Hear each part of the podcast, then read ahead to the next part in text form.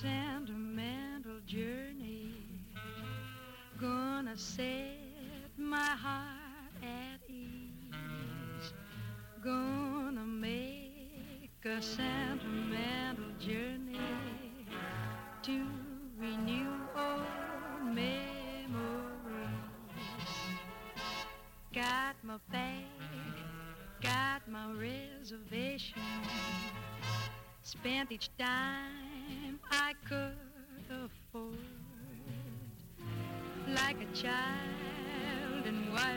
anticipation. Long to hear that all aboard. Seven, that's the time we leave at seven. I'll be waiting up for heaven, counting every mile of railroad track that takes me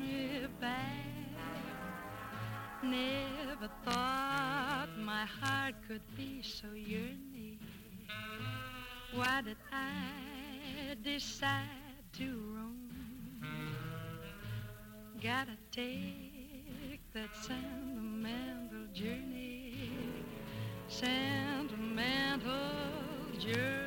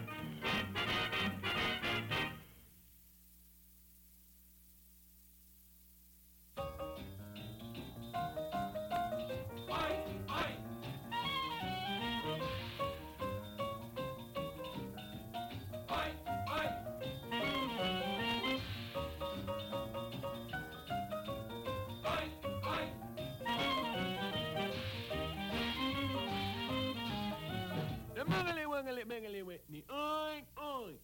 This little piggy went to market. This little piggy stayed home. And good evening, everybody. It is Saturday night, April the 17th, year 2010. I'm Walden Hughes. And Patricia, would you like to introduce our guest for the evening?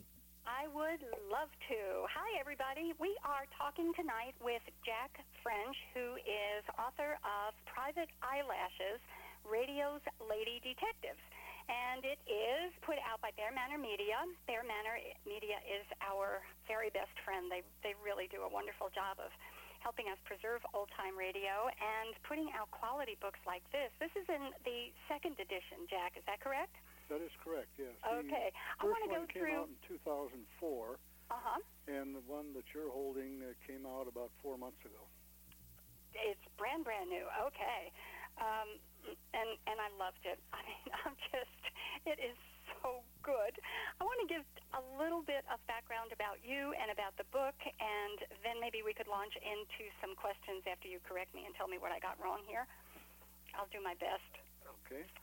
From the book, I've got, um, from me, it's a gift to old time radio enthusiasts. As far as I'm concerned, it's a complete history of all of the feminine sleuths. There are 43 in here. Did I count that correctly? That's correct. 43.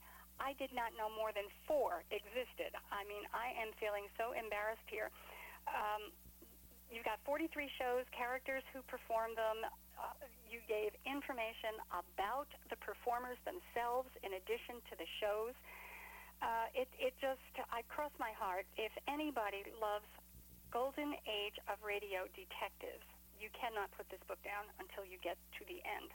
Now, in 2004, Jack, you received the Agatha Award, which is very prestigious, and, and it was for Private Eyelashes in the Best of Nonfiction category. The Agatha is a literary award given to mystery and crime writers. And you also received the Rockford Award from the Friends of Old Time Radio. You hear Walden talking about FOTR periodically. And I need your help uh, in terms of your role and history and what you do with the Metropolitan Washington Old Time Radio Club. I'd be happy to tell you. Help me. Uh, yeah. The Metropolitan Washington Old Time Radio Club is, is one of about 20 hobby groups in the United States. Uh, we're not one of the oldest. Uh, we came about in uh, 1984, uh, and we've never had more than 300 members, usually around 100 to 150. And we like to brag we're small enough to know you and big enough to serve you. Um, by that I mean that the club puts out uh, a, uh, a newspaper I'm very proud of, Radio Recall. Comes out every other month. We've got approximately 12 to 15,000 shows that the members can rent either in cassettes or CDs. And we also have a book and script library that uh, exceeds 400 pieces that they can also rent for a small fee. And uh, we've been very successful, I think. I have read a couple of issues of Radio Recall. Wonderful. Uh, would you give the uh, website address so that people can go out and check it out for themselves? Yeah, the, e- the easiest way to remember it is just www.radiorecall.com, and that'll take you to our website. Excellent. Easy stuff. Okay.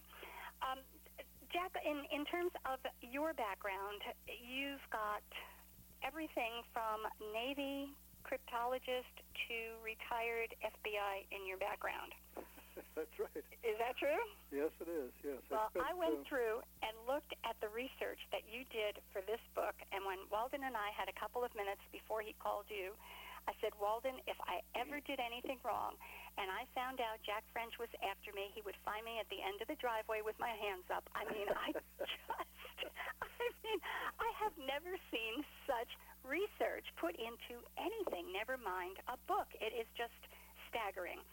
So I found out, you helped me find out, I thought after six or seven years of old-time radio, um, and I'm really an enthusiast here, I thought I had at least gotten to kindergarten. And when I went through your book, I realized I haven't been out of preschool yet.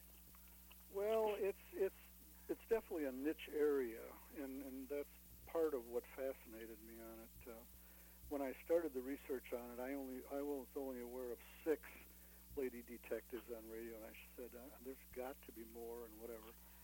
And uh, I talked to Barbara Watkins at SPERDVAC, and and she said, "Oh, I'm sure there might be ten, but there can't be much more than that."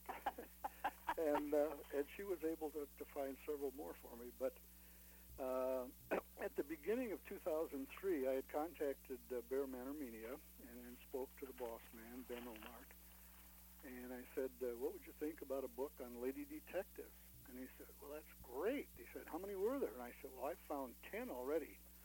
And he said, "That's not a book, but it's a good article." he said, "Call me back when you got at least 25." So I, I continued burrowing into the uh, old time radio archives of, of anyone I could contact and any source I could find and any uh, and and actually a lot of the information came to me. I didn't even have to find it. By that I mean that, that the old time radio community is a relatively small one. And every one of the researchers like Jim Cox or Martin Grams Jr. or Jim Widner know what the other guy's working on. hmm And if they run across something that's uh, on their projects that impacts on yours, they'll send it to you. And that's that's kind of the way it works. Sharing community. Yeah, very, very much so. When you came up with 43, when did you know it was time to sit back and say, I think I've got enough for Ben? Well, um, what we did is, is kind of expand the category, and I don't, I don't think we're cheating when we include the partners of, of detectives. Uh, and, and my criterion, which I, I set forth in the book, was look, you have to, in order to be considered a, a lady detective, you have to be contributing substantially to the solutions of the crime, whether your partner's helping you solve it or your boss or your husband or your boyfriend. So that that expanded it. Um, and, and I'll give you an example in, in people that were cut out of it.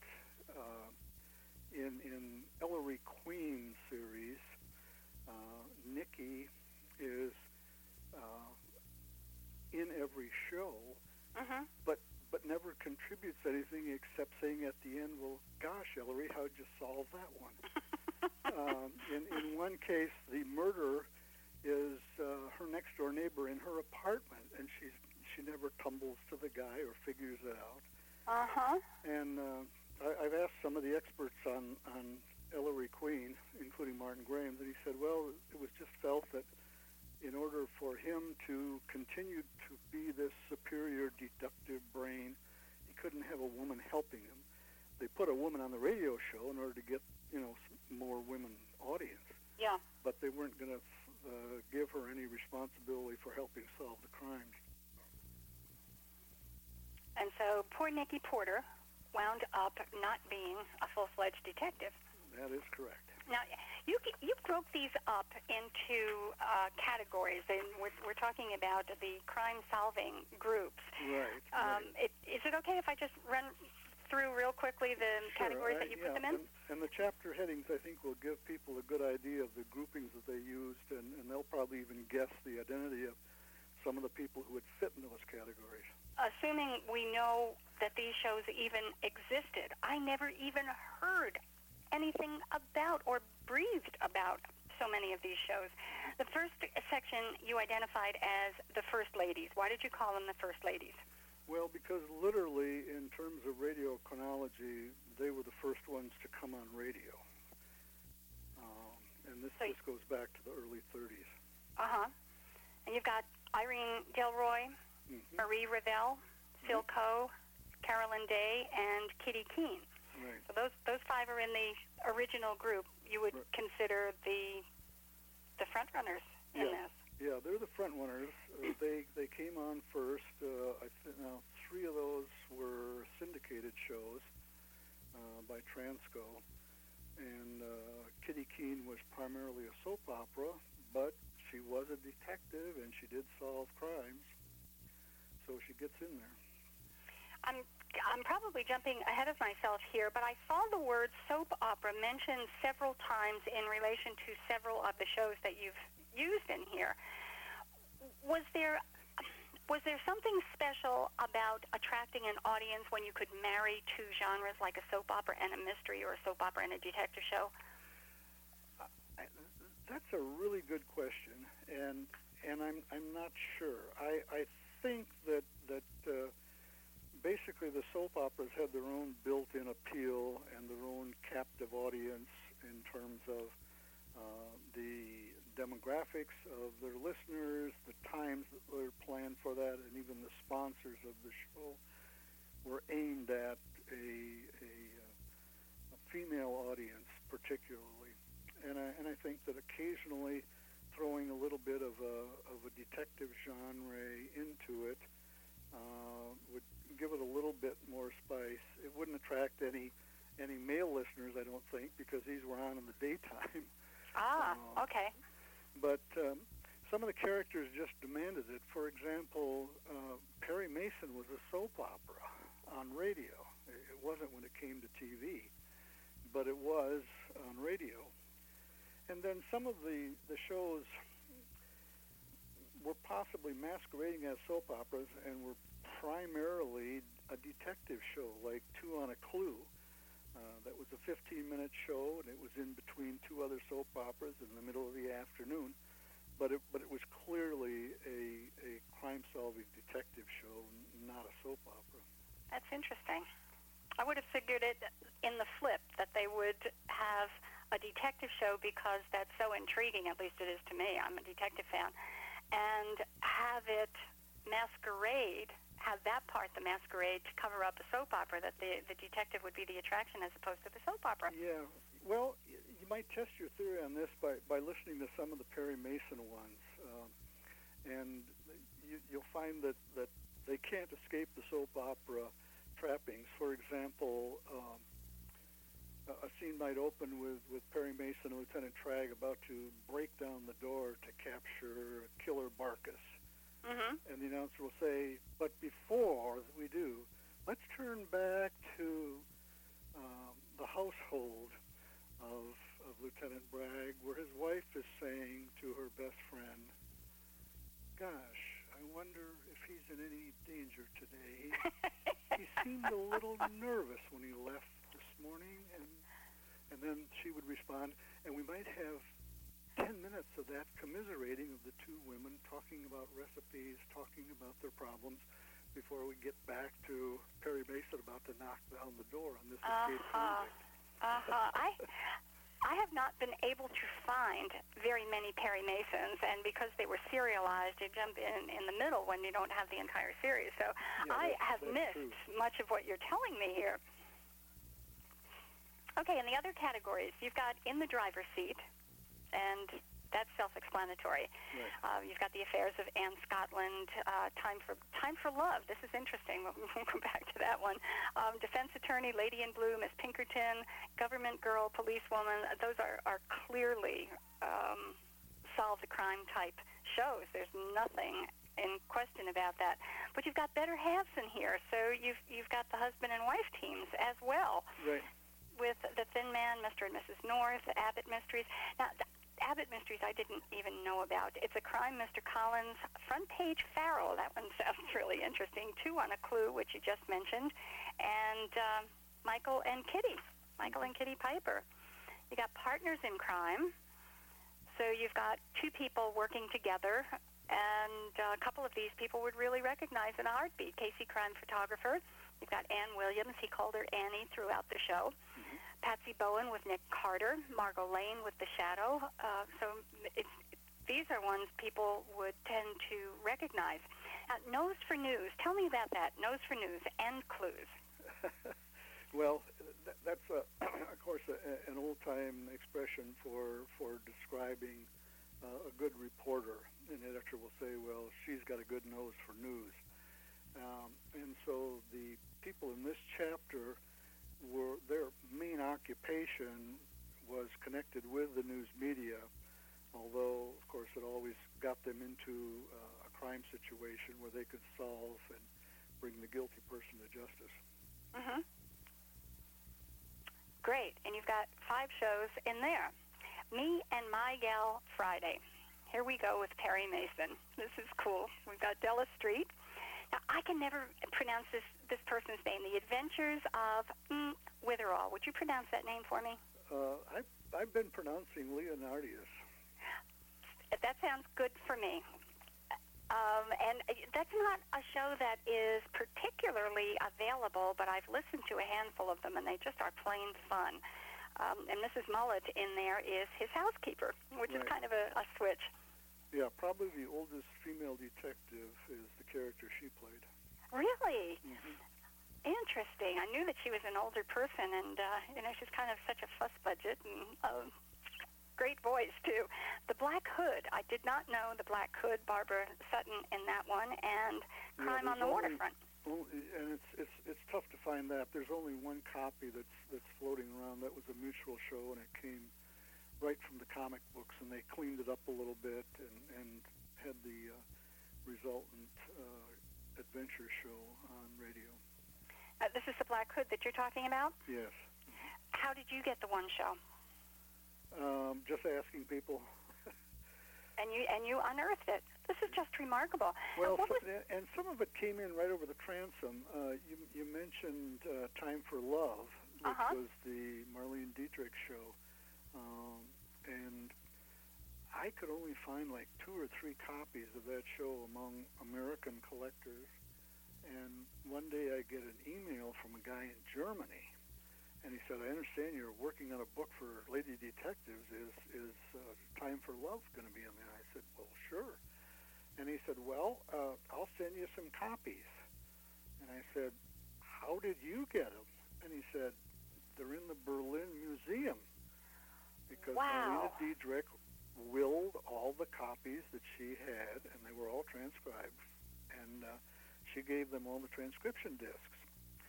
And he said that the German government has been gradually releasing them on CD with a little bit of, of German introduction, and it switches to English, of course, for the regular show. And then anytime it gets a little confusing, they'll run a German voice in there speaking in the native tongue, saying what's going on, and, and, and out again. And, and he just mailed me uh, three CDs. Um, so I, I picked up 12 additional shows on that. how exciting! And he he contacted you. Obviously, you didn't right. contact yes. him. This I was never uh, heard of the guy before. but but the, the internet is, is wonderful for that type of communication, I guess. And how? Now, the Black Hood, you said, came out of comic books? Right, yeah. It, the comic books and the pulps and uh, magazines, and, and he was kind of a vicious character, and, and they really had to uh, clean up his act a little bit, bringing him to radio. he couldn't quite be that violent, of throwing people out of windows and beating people to a pulp. So uh, they they uh, improved his manners sufficiently to, to make it as a as a adventure show for the kids. And Barbara Sutton was his gal Friday. Yes, and and they didn't have to do much with her. She was in the pulps and and in the comic books, and uh, a- a feisty little gal uh, who would could could uh, fight her way out of some minor battles and could assist the Black Hood in his endeavors. So uh, that was a logical thing to give her a good role in the radio too. Wow. I want to go just out of sequence for the last two here.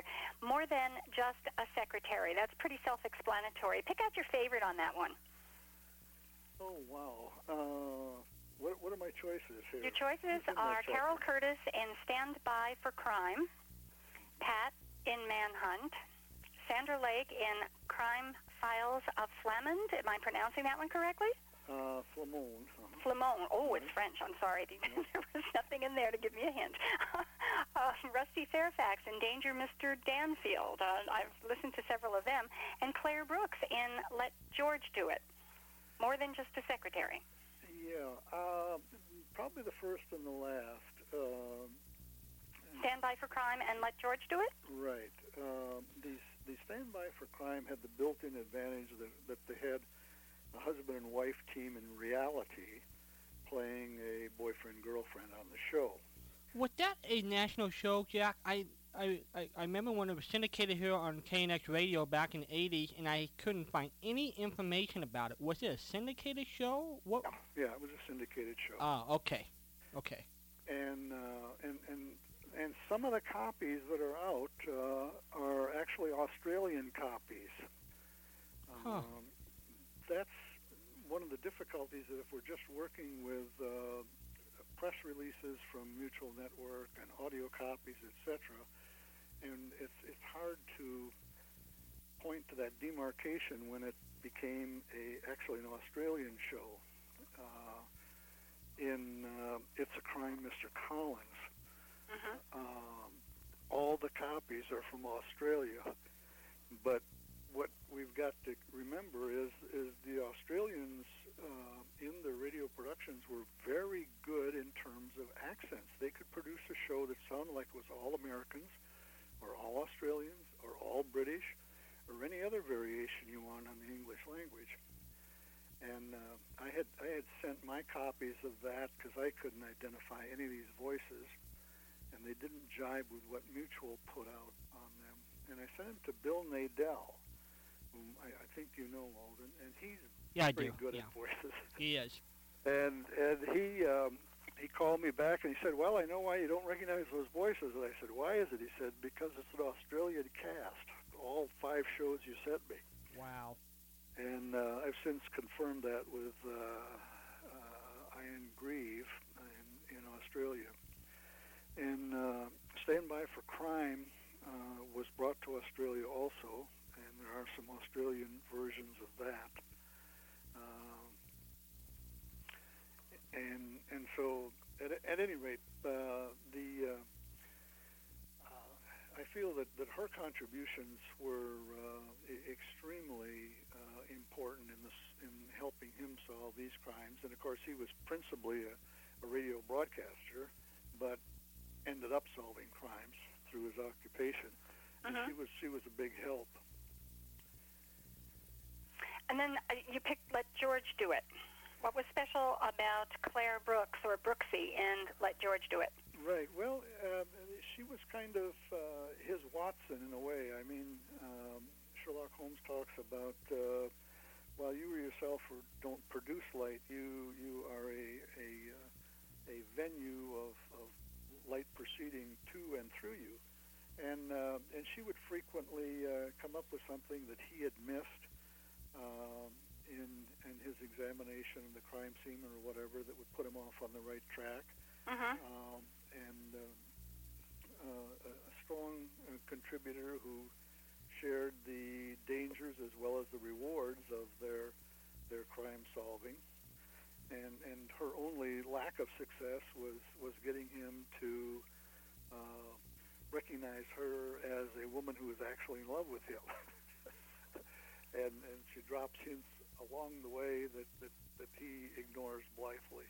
Mm-hmm. Every show, she has some little twist in there, and he manages to get around it. Yeah. Um, I, I really love that. Okay, I saved I saved the one that amused me the most for last. You've got one in here that is supposed to amuse people. It's called Just for Laughs. You've Right. got four listed here. These are four detective shows, and they're actually make you laugh. Um, can I read them off, and, and maybe you could give me a couple of lines on each one? Sure. You've got Sarah Berner, who was the star of Sarah's Private Caper. Sarah's Private Caper. Kitty Archer of McGarry and His Mouse. I love that one. Jane Sherlock of Meet Miss Sherlock, and Susan Bright of Susan Bright, comma Detective. Right. The only one we don't know a great deal about is is Susan Bright Detective because we've never found any copies and we never found any scripts, and we're going principally on on contemporary clippings of that show. And all we know is it was a comedy, and I've I've put the limited amount of knowledge that we have about the show in my book. But the others, the, the copies exist, and, and you don't have to listen to them for more than two minutes when, when you agree with me this is a comedy show that just happens to use crime.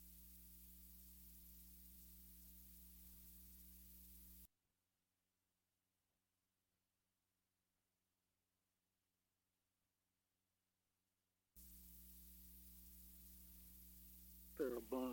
Um, and Sarah, of course, was uh, a, comedian on a, on a variety of shows and could do any accent that she was called upon she played a variety of characters on the Jack Benny show, on the Gene Autry show, etc.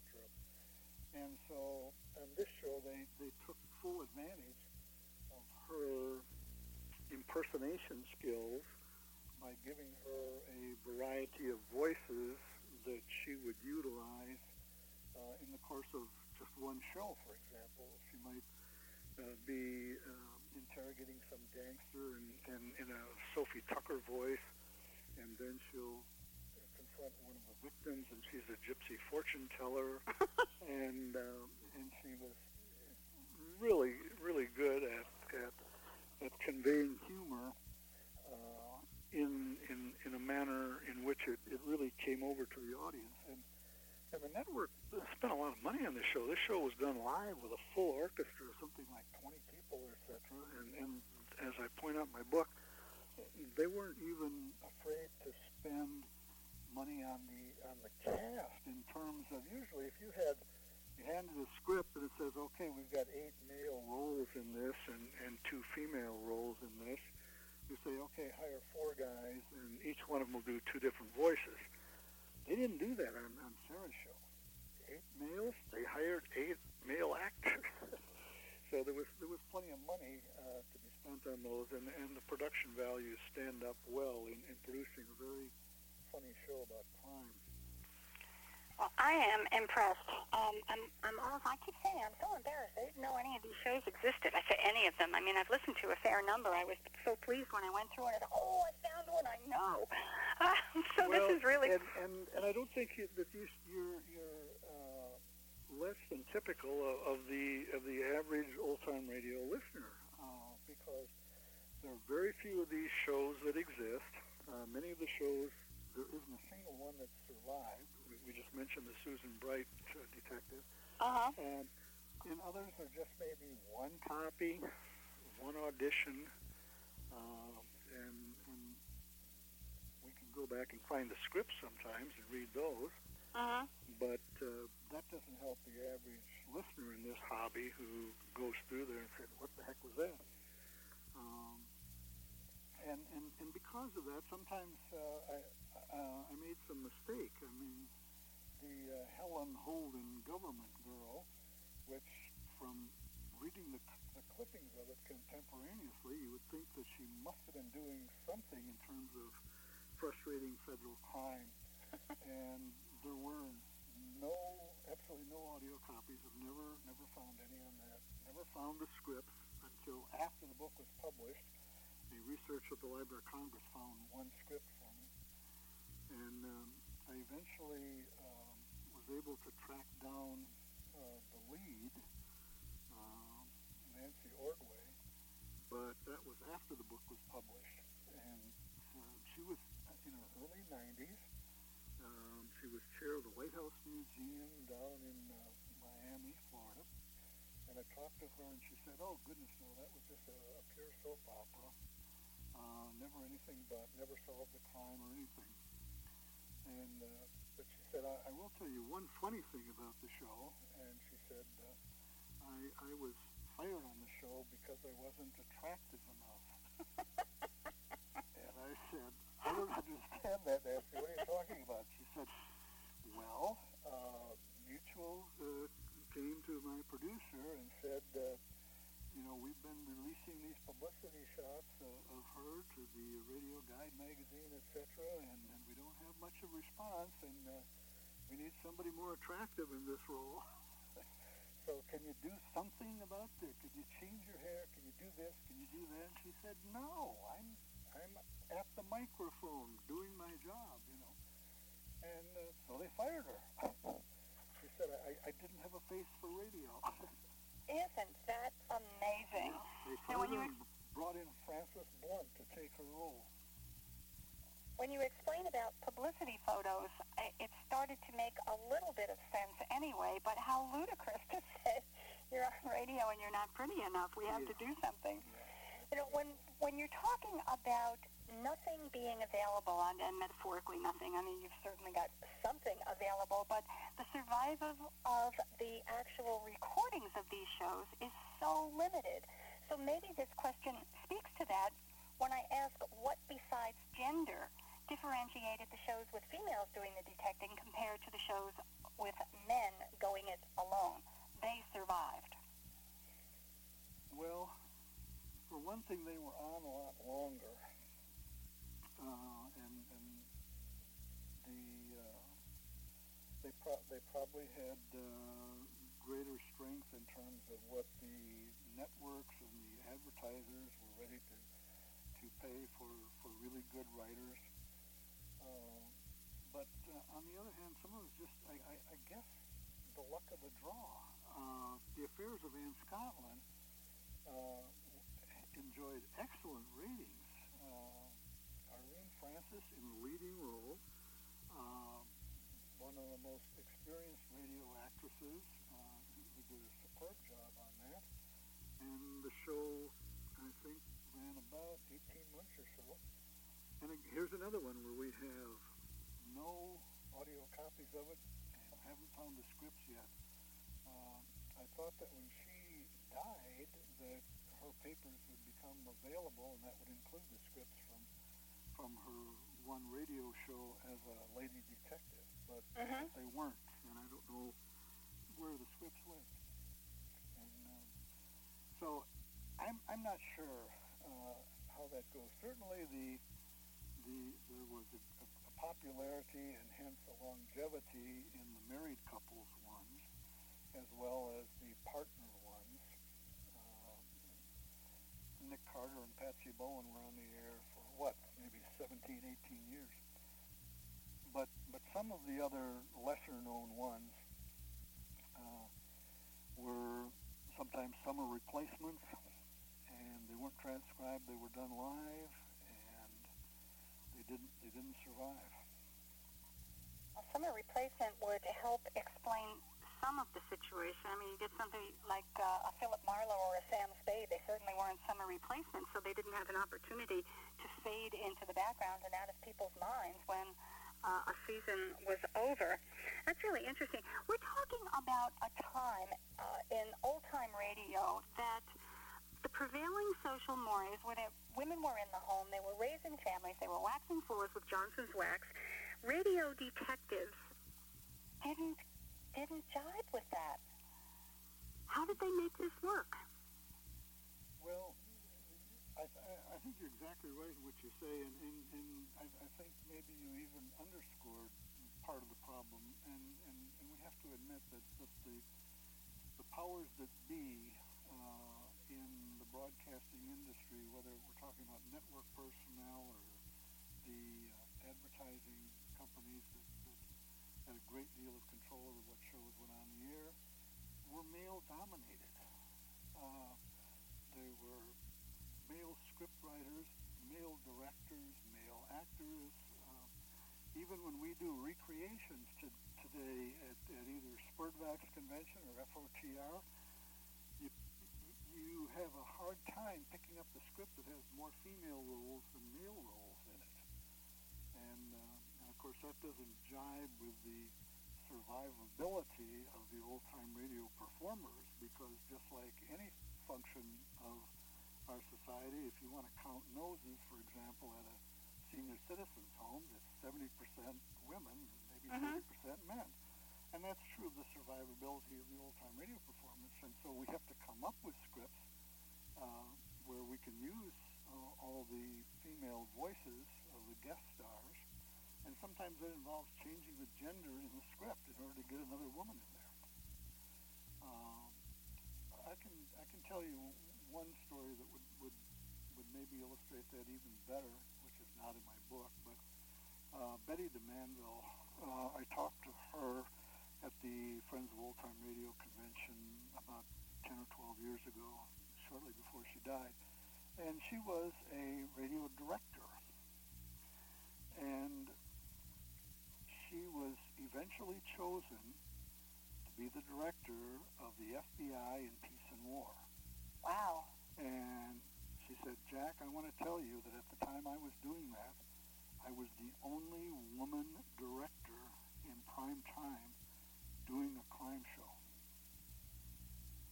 Because the networks, the advertisers, all the powers that be thought, you know, crime is basically men's business and it should be men directors and it should be a majority of men in the cast and it should be male writers. So that, that's the reality of it, and, and I'm certainly not proud of it, and I don't think anybody should be. But Well, it's simply what happened. It's simply what is. Yeah. Um, and gosh, you can't be embarrassed or beat yourself up for something that you didn't do. Somebody else did. Yeah. Well, but that begs the question then: What made the writers, the producers, the advertisers? What made all of these people think they could make a female protagonist in a crime show fly? Well, sometimes it was just a matter of uh, the star quality of the leading lady. Um, you know, you get a Mercedes McCambridge to come in uh, as lead defense attorney, or Arlene Francis as the lead in Affairs of Ann uh, Scotland, uh, Marlene Dietrich as the lead in uh, Time for Love, and um they thought that would produce ratings, and, and it did. Um, but of course, most of the stars um, that were in these shows were known only to the other people they worked with behind the microphone. Even somebody as as, as skilled and talented as a Betty Garde, who had had maybe af- after Broadway uh, 20 years of successful uh, broadcasts in a variety of roles over network television. Um, and she was the lead in Police Woman. And but that wasn't enough to keep that show on the air because they weren't quite sure who Betty Garde was. She wasn't a name brand like a Marlene Dietrich or an Arlene Francis. That's right. So she had the quality, but not the name recognition. Right. Wow. Tell me about separating. This is a question for you. How would you separate shows and the integrity of shows? Ones that rang true, ones that were so far out they weren't believable. Which ones captured the imagination? How do you categorize these shows? Well, of course, the, the the comedy shows were just that, and they and they weren't supposed to be realistic. Um, but I think that the, the majority of, of the scriptwriters who were producing these shows starring lady detectives were fairly accurate and fairly realistic. Uh, and, and of course, the the top of the ladder goes to Candy Matson. It was Mhm. right on the money all the time for realism. And, Uh, uh, Candy's on my next page, and I really want you to spend some time on that because you've mentioned in the book some really solid characteristics about that show that put Candy Matson at the top of your list. So maybe we could do that right now. Would you do that right now? Yeah. Um, well, first of all, the only thing wrong with Candy Matson was it came a little bit too late in the golden age of radio. Uh, it came Ah. on the air in 1949.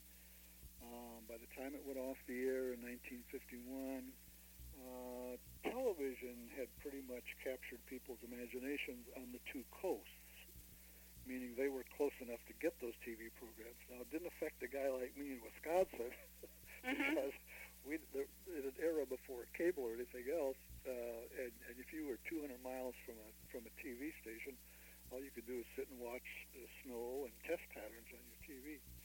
Um, but that was the only thing. It was just an error in timing. If it had come on maybe four or five years earlier, it, would- it would have been an even better success.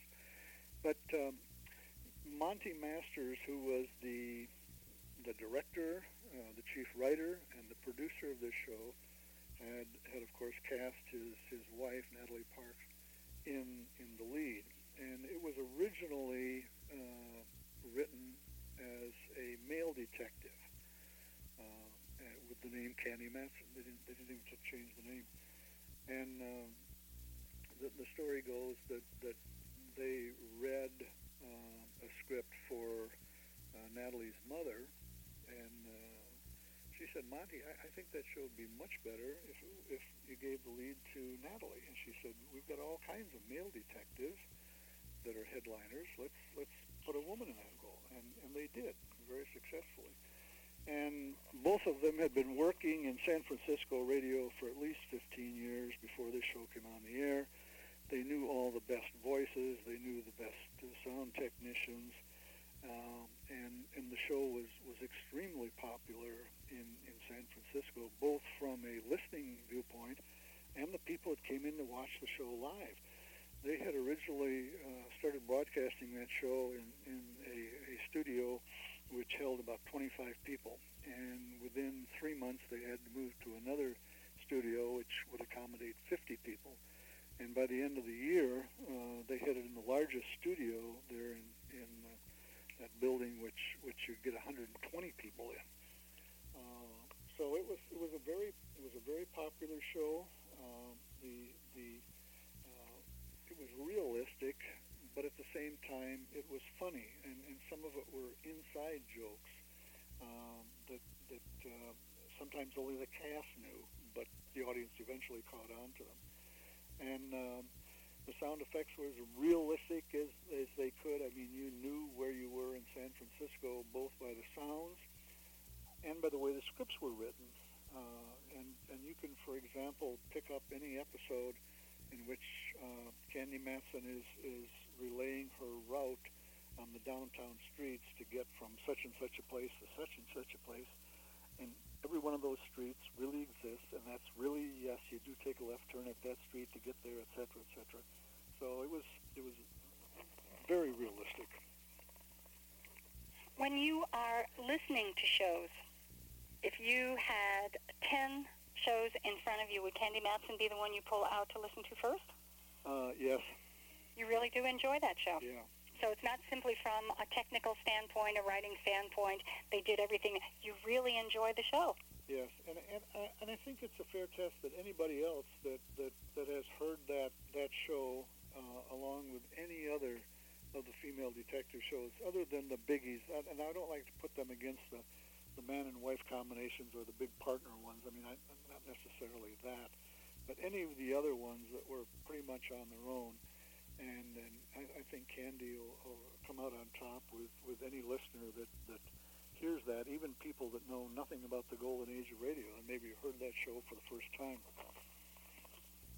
How many of these shows had husband and wife teams on them? Wow. Uh, well, I didn't break them down that way, and I've, I've got those figures someplace. Um, How about just a couple of examples? You've given me Candy Matson. Um, you gave me one before. Uh, well, was in, it? in, yeah, in, in, in, in terms of, of, of the of the married couples, of course, you were reciting them off when you were, went through the, the better halves. Uh huh. Oh, that's Uh, right. and- Silly me. and uh, th- those were the, the married couples. There, there were a few of them, uh, as I said, for example, on uh, Stand By for Crime, where the couple on radio were boyfriend and girlfriend, but in reality they were husband and wife off the microphone. Now, I didn't ask my question correctly, but you answered it exactly the way I wanted to, that these were actually a husband and wife working together on a show. And it didn't necessarily mean that they were playing a husband and wife like Mr. and Mrs. North. They were actually married, but they were working on the show. Right. Um, so did that make a difference in the performance, do you think, for Candy Matson, that the two of them lived and worked together? I, I, I think so, very much so, because this, this was not something uh, that, uh, for example, uh, I, I, I've, I've approximated that of the 98 scripts that Monty Masters probably wrote uh, in excess of 80. There were a few he didn't write, but the majority he did. And he knew exactly how to make his wife look good on the radio, how to make her look smart, how to make her look funny. Uh, and he could, uh, he knew the uh, characters to bring into the supporting cast because he knew exactly what the supporting cast could do in terms of accents and character development, etc. Because he'd worked with those people for years and years, and uh, so And, and the other thing was that, that, that I'm sure that, that they spent much more time on on the writing of this and the putting it together and the casting because that's probably all they talked about at night or they went home is the next the next show you know for the for the for the the, the weekly show that they'd be working on and they would you know tinker with the script and spend a great deal more time than than two or three independent writers would have who had very little interaction with the cast or the director. Did they stay together? Uh, almost. I think there's a there's a divorce late in the in the game, um, but uh, I, I, I'm not even sure. I don't think it was official divorce. I think I think a separation. But that was after uh, radio had had for all practical purposes died, and they'd relocated to Los Angeles. Natalie's uncle was even on the show, Patricia. Pardon? Natalie's uncle was even on the show. Oh as, yeah. As Rembrandt, it was it was a family show. Rembrandt was her uncle? Yes. Her- her I did not know that. Yeah. Yeah, that was the uncle who told her to stay out of radio. Uh, they, were, Oh, okay. they were both stage actors at the time, and uh, and he said, uh, Natalie, you'll be prostituting your art if you go onto radio. We are sta- a stage family, and uh, and she went on radio anyway and, and became quite successful. So by the time they got ready to bring this show uh, to the air, uh, she called her uncle back and said, "We've got a really good part for you," and uh, he he accepted and, and did a did a wonderful job with it. He capitulated. Oh, Yeah. Gosh. Um, other people's success can sometimes raise some interesting questions. Jack, I know we've got some time constraints tonight, so if I get to the border of my time, would you just give me a two-minute heads up on it? Sure. Okay, thanks. One of the things, and I believe you already touched on it, but I'd like to explore it a little bit more, is that many of the associates and assistants get immediate recognition. Della Street, everybody knows she was with Perry Mason. Margot Lane was Lamont Cranston in The Shadow, Brooksy.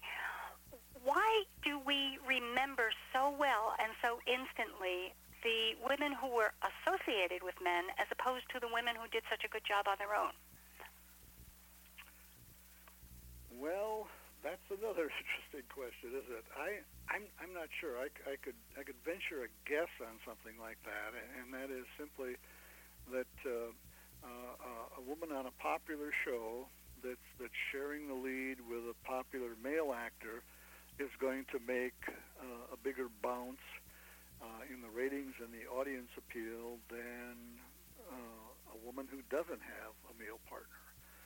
Um, I mean, even Candy Matson, uh, who is certainly as uh, fiercely independent as a private investigator, still had her boyfriend Mallard, who was on the Los An- uh, the San Francisco Police Department, and uh, there was some interplay uh, of uh, semi-romantic nature back and forth between them.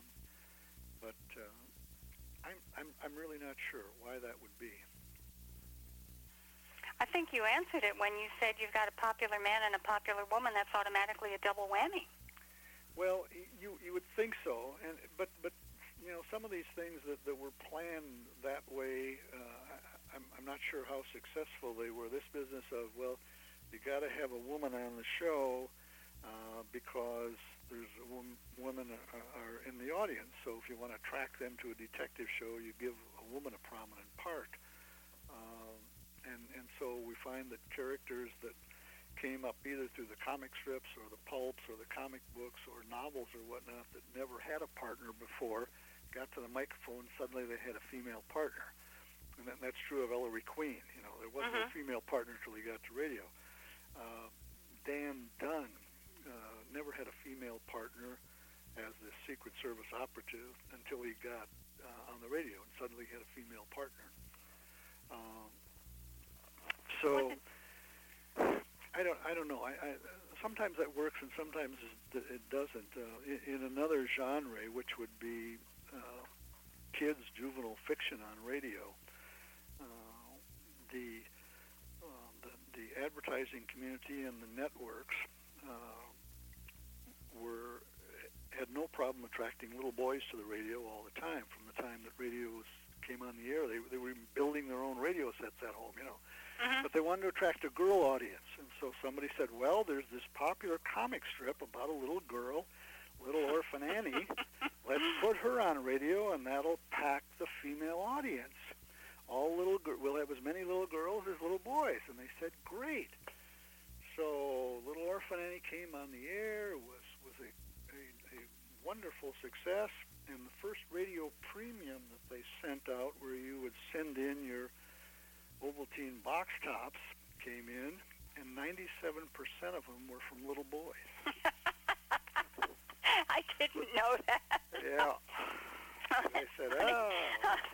Well, so much for the girls. All the boys are having love affairs. Little orphan Annie, that's cute. They've got crushes on Annie. Um, so somebody missed that call. Isn't Yeah. isn't that interesting? Um, that speaks to the audience. Who who were who made up the audience for these particular shows? And, when I say these particular shows, you've got the women exclusively in the problem-solving or crime-solving role, and then we've got pairs in the crime-solving role. Were the pairs like Perry Mason and Della Street? Were they more nighttime for nighttime audiences as opposed to soap opera listeners? Well, no, Perry Mason was right in right in the middle of, of the soap opera uh, Ah. scheduling. in, You're right. You just said that in, to me. in- Yeah. In mid-afternoon, and it was only a 15-minute show. Um, but the majority of, of the uh, the lady detectives were were in prime time, and so of course they're going in competition and sometimes head to head against another male detective or against a comedy show. Mm-hmm. Hello, Cole. You are on the air with Jack French. Hello, Walden. Hello, Mr. French. Good Hi, evening, Jim. sir. Hi, Patricia. I had the real pleasure of reading the first edition of your book on tape. Uh, it's a talking book, and I hope the update will be recorded uh, soon. And the lady who read it did a very nice job, by the way. It was a very enjoyable book. Yeah, I don't know if the Library of Congress will go back and do something like that at all. I, I agree with you. They had a, a wonderful uh, woman to read that uh, for you. Uh, in fact, she's a friend of mine. She's an actress here in the Washington D.C. area, uh, Nikki Duvall, and uh, Nikki regularly narrates books that the Library of Congress has chosen for the Talking Books program. Um, there weren't too many changes at all in, in the text, and we did that for an economy reason, but I did have a long um, introduction to the second edition, uh, being honest in, in any errors I had made or anything that I had, had since corrected, because when I wrote the first edition, I said, okay, my research isn't stopped here in this. I'm going to continue on this, and, and I have.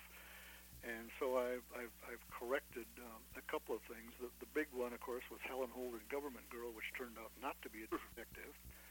And, and The Lady in Blue turned out not to be the network show, which I found was actually a, a program in, in New York in which The Lady in Blue came on and told jokes and played funny records for the kids.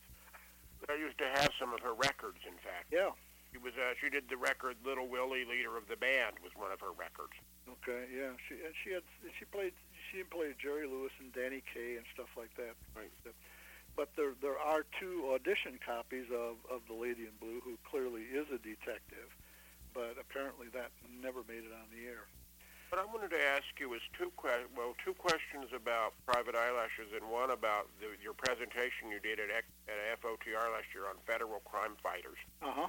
The first one is Policewoman. I know there's only one episode that I know is available, and that was, and I know it was the last episode of the series, and it was a Phillips H. Lord series based on Mary Sullivan. Was there? Do you know much about Mary Sullivan and that series? Um, uh, uh, I, I know as much as I can know from reading her biography, um, and and that's where they got the story rights to it. Uh, uh, Phillips H. Lord uh, contacted this woman who was on the uh, police department for I think 22 years or so, and and of course it was it wasn't in the 40s, it was in the 20s and the 30s uh, when when women were used principally as as uh, guards for other women prisoners and searching other women, etc., and occasionally used in an undercover capacity. But uh, of course, she endured a great deal of, of discrimination in those periods. But anyway, her biography. Uh, points out that not only was she in the police department, but two of her brothers were. So, but her, none of her stories were used in in the radio series. They just turned it over to the writers and said, you know, go with this. And then they would pay Mary royalties for the use of, of her name on that. And in that recording you have, and I have too, uh, Mary was was on there to say goodbye to the audience. Well, she was uh, she was investigating a, a Lonely Hearts thing, if I remember right, and uh, exposed the killer. That's correct. Yeah, there's supposed to be two other copies of that floating around. I've never find them, and uh, I'm I'm going to keep looking. Second question uh, on the eyelashes is Wendy Warren and the news. I always found that to be such an intriguing series because first of all, Douglas Edwards giving real news in the midst of a soap opera, and then and then Wendy doing women's news, and then shifting right from her uh, with Douglas Edwards and the women's news right into her soap opera. Who came up with that idea? I, I I'm not really sure. Uh, although Jim Cox offers a partial explanation uh, for it in, in, in his book on the great uh, radio soap operas. But basically, it was just a, uh, probably like anything else, a committee decision. And just thinking, well, the way to capture the audience's attention and bring them in was is to start as a legitimate broadcast of of news. And and as you say, they got Douglas Edwards to do it, who was a, as well known then as as he is today, and uh, brought him in to give the first five minutes of news, and then uh, Florence Freeman as as Wendy would come in and give three minutes of the women's news and then she and Doug would exchange pleasantries as if they're off microphone. Well, what are you going to do uh, this weekend, Wendy? And well, here's what I'm going to do, and this, that, and the other thing. And and she'd walk out of the studio, and and uh, uh, a strange man with a dark mustache would bring her over to the car and threaten her life, and off we would go into the soap opera. But it, w- it was skillfully done it was very the one episode I have I found very entertaining and and it was very well done. And now I want to ask you about your presentation last year on federal agents, which I found very fascinating. Your your presentation on the history of federal agents, and as one who worked with the FBI, I would be curious as to. Uh, I know collectors have often debate your favorite series between This Is Your FBI and the FBI in Peace and War, and we know that the FBI in Peace and War was not the official program, but This Is Your FBI was. Correct. As a, as a series, as listenable series, and one who actually worked, do you do you have a preference in the two shows as far as acting, drama, presentation, and so forth? I, I, I think the two shows are, are very close in, in any measurable uh, quantity uh, in terms of the writing, in terms of the acting, in terms of the production values. Um, but uh, if we just wanted to go on longevity, uh, the FBI in Peace and War ran longer than the FBI approved This Is Your FBI. So it must have had a slight edge uh, with the listening public. Did the uh, did, did the director actually, as I re- heard, or at one of the conventions, actually detest Peace and War, or, did, or was he just not happy that, that CBS produced the series without Bureau cooperation? Well, uh, I, I think he really disliked it, but I think his dislike from it came because you know Frederick L. Collins pulled an end run on the FBI, and, and they weren't able to to uh, get back their show. In other words, they had Collins had contacted them uh, much earlier and said that, you know, I'd like to write a story book about the FBI in terms of what happened in World War II. And this is what I'm going to call it. And they said, fine. And they gave them all the background information on closed cases during World War II. And, and they were very pleased with the success of the book. So then when, when Collins said, um, by the way, I'm going over to CBS and I'm going to sell this as a radio show. They said, well, no, you can't do that. I mean, we only gave you the rights to your book, and that's it. And he said, well, no, I'm going to do it anyway. And they protested and tried to to uh, to strong arm him, and uh, it went to the Department of Justice for the resolution. And the Attorney General said, "Sorry, FBI, you gave him those cases. He can do whatever he wants with them, radio, TV, or whatever." So, but Betty Mandeville, who, as I said earlier on this program, had, had directed that show. And when I talked to her, I said, "Did did you really use uh, much of the stuff in the book?" And she said, "Oh no. The first six months of the program, we'd used up everything he had in the book, and thereafter, my writing staff just created all these." Uh, crimes and their solutions, um, but we had to keep paying Collins fifty dollars a show for the royalties. It was was uh, it was more entertain. I guess the thing was for me, I always found it more entertaining in the sense that there wasn't a lot of the, and I guess the bureau meant it to be an education. There wasn't a lot of the preachy aspect that the narration was on "This Is Your FBI." Well, it was that, and it was also that the FBI insisted that that uh, we don't want necessarily excitement on our show. We want uh, scientific analysis, and we want to show you the the progress of our forensic science and this and that and the other thing, which it turns out to be great. Uh, you know, 40 years later on CSI, but at that time that wasn't used to what the public was looking for in in law enforcement action shows. Well, they were you know, they were both good series, though I, I would think, and also I also enjoyed your presentation on uh, things like Treasury Agent and some of those other shows that you never hear much about these days. I mean, they were short live shows, but you never you never they're not shows where a lot of copies exist. That's right. That's right. And and unfortunately for our hobby, you've got to have quite a few copies uh, in order for a show to um, command any type of following in amongst the radio community. Have you ever thought of writing a book in the future about uh, crime shows in, in general, like like uh, the the various genres of detectives, private versus public versus uh, people who did detectives just as a sideline, those type of things, because you'd be very good at it. Well, yeah, I- I- except there's there's a couple of books like that that have already been written, and I'm not sure the the public's ready for another one. We're we're a very small niche market, you know. Uh, Jim Cox has got the uh, uh, the great uh, what does he call it? The, Uh, the radio crime fighters. yeah, greatest crime radio, great radio crime fighters out, and and he, which is more in encyclopedia fashion, I guess. It's not. Uh, a discussion narration per se, but he, he lists everything about the show and summarizes uh, the identities of the acting and the and the and the staff in terms of writers, directors, producers, etc. And then a, a general uh, overview of the type of cases that were handled on it. But no, I, I haven't. I've uh, I, I I unfortunately end up in, in really niche markets. What I'd really like to do for my next book is to to write one on uh, Bobby Benson, the Cowboy Kid. Oh yeah, But that would be very good. you know, how many would there be? Seventy-five people ready to buy that book in the United States?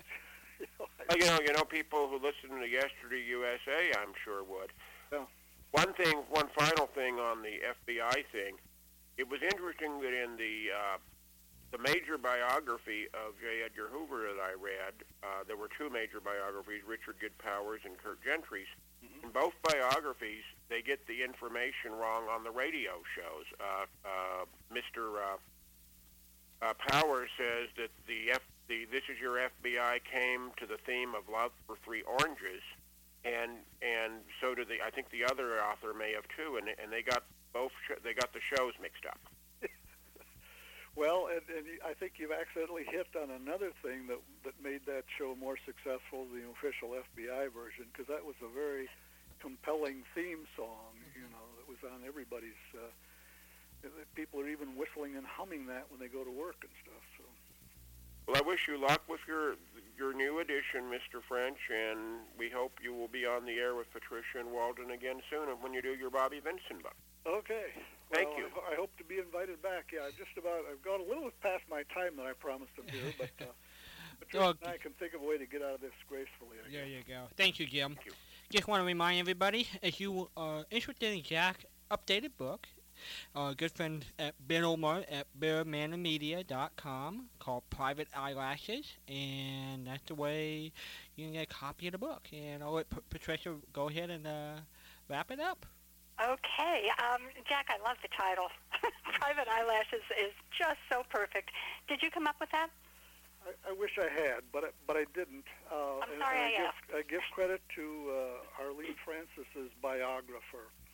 Uh, and when they got to the portion in her biography where she was playing the affairs of Ann Scotland, she says, "I guess you could call me a private eyelash." And uh, I, I remember reading that uh, at the time and saying, if I ever write a book about lady detectives, I've got to work that phrase into the title. Well, you did, and it's great. It it really flies well. I have just two more questions, Jack, if you could bear with me. When you were doing your research, what did you come across that really surprised you, or what discoveries did you make that you didn't expect? Hmm. Um, I, I think the the one thing that I, I that really surprised me when I was uh, reviewing the uh, scripts for Kitty Keene, which was a Hummert production, that every one of the scripts on every one of the lines told the actor or actress how to say it. On the script. words, They're on the script, right in there. It, it the line was yeah the line started like like uh, Mary, and parentheses poignantly, then her line. Jane, questioning, then her line. Uh, an adjective for every one of the lines in there. It must have drove the cast crazy. It um, was enough to make it stand out for you. That's really interesting.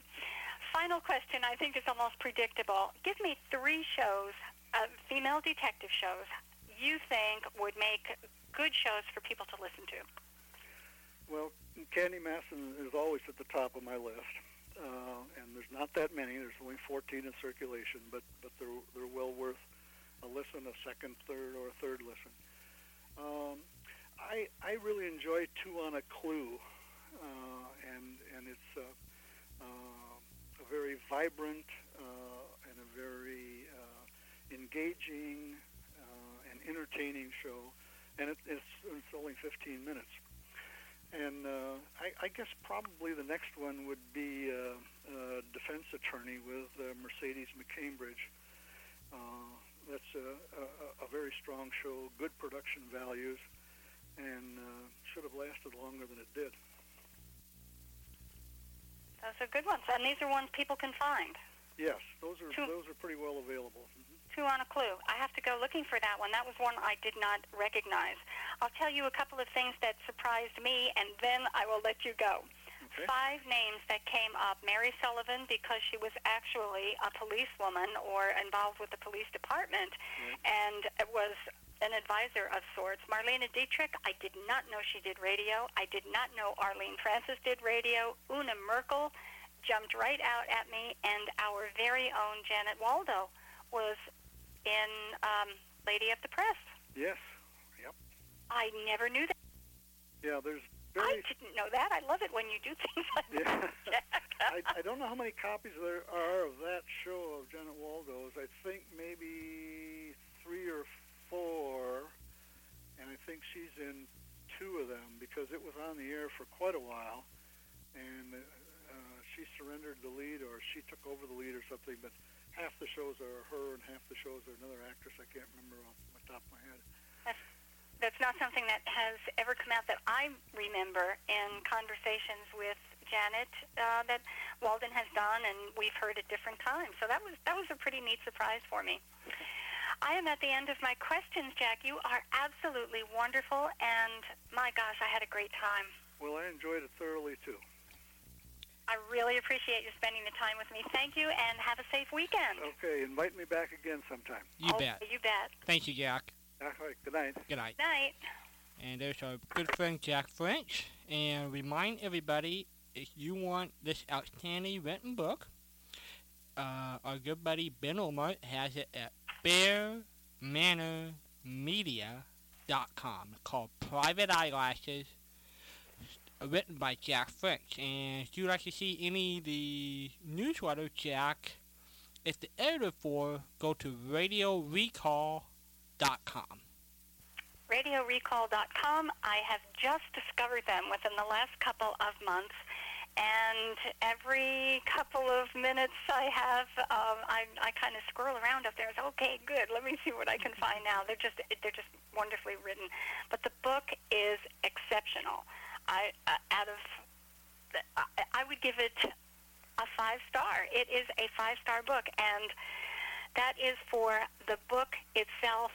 Period. Whether or not you enjoy detective shows, if you would prefer not to listen to women detective shows, if you'd rather listen to comedies, it doesn't matter. This is a wonderfully written book, and the information is just terrific in here.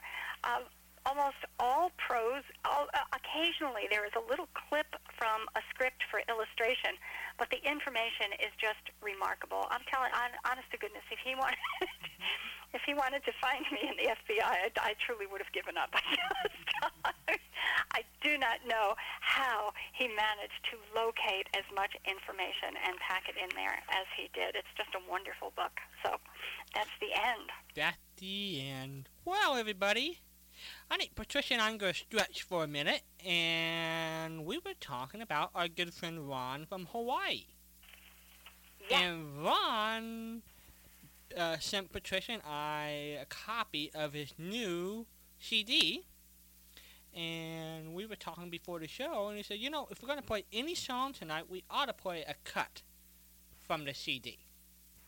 And I have it queued up, Patricia. This is good. Let me just give a, a two-line introduction here.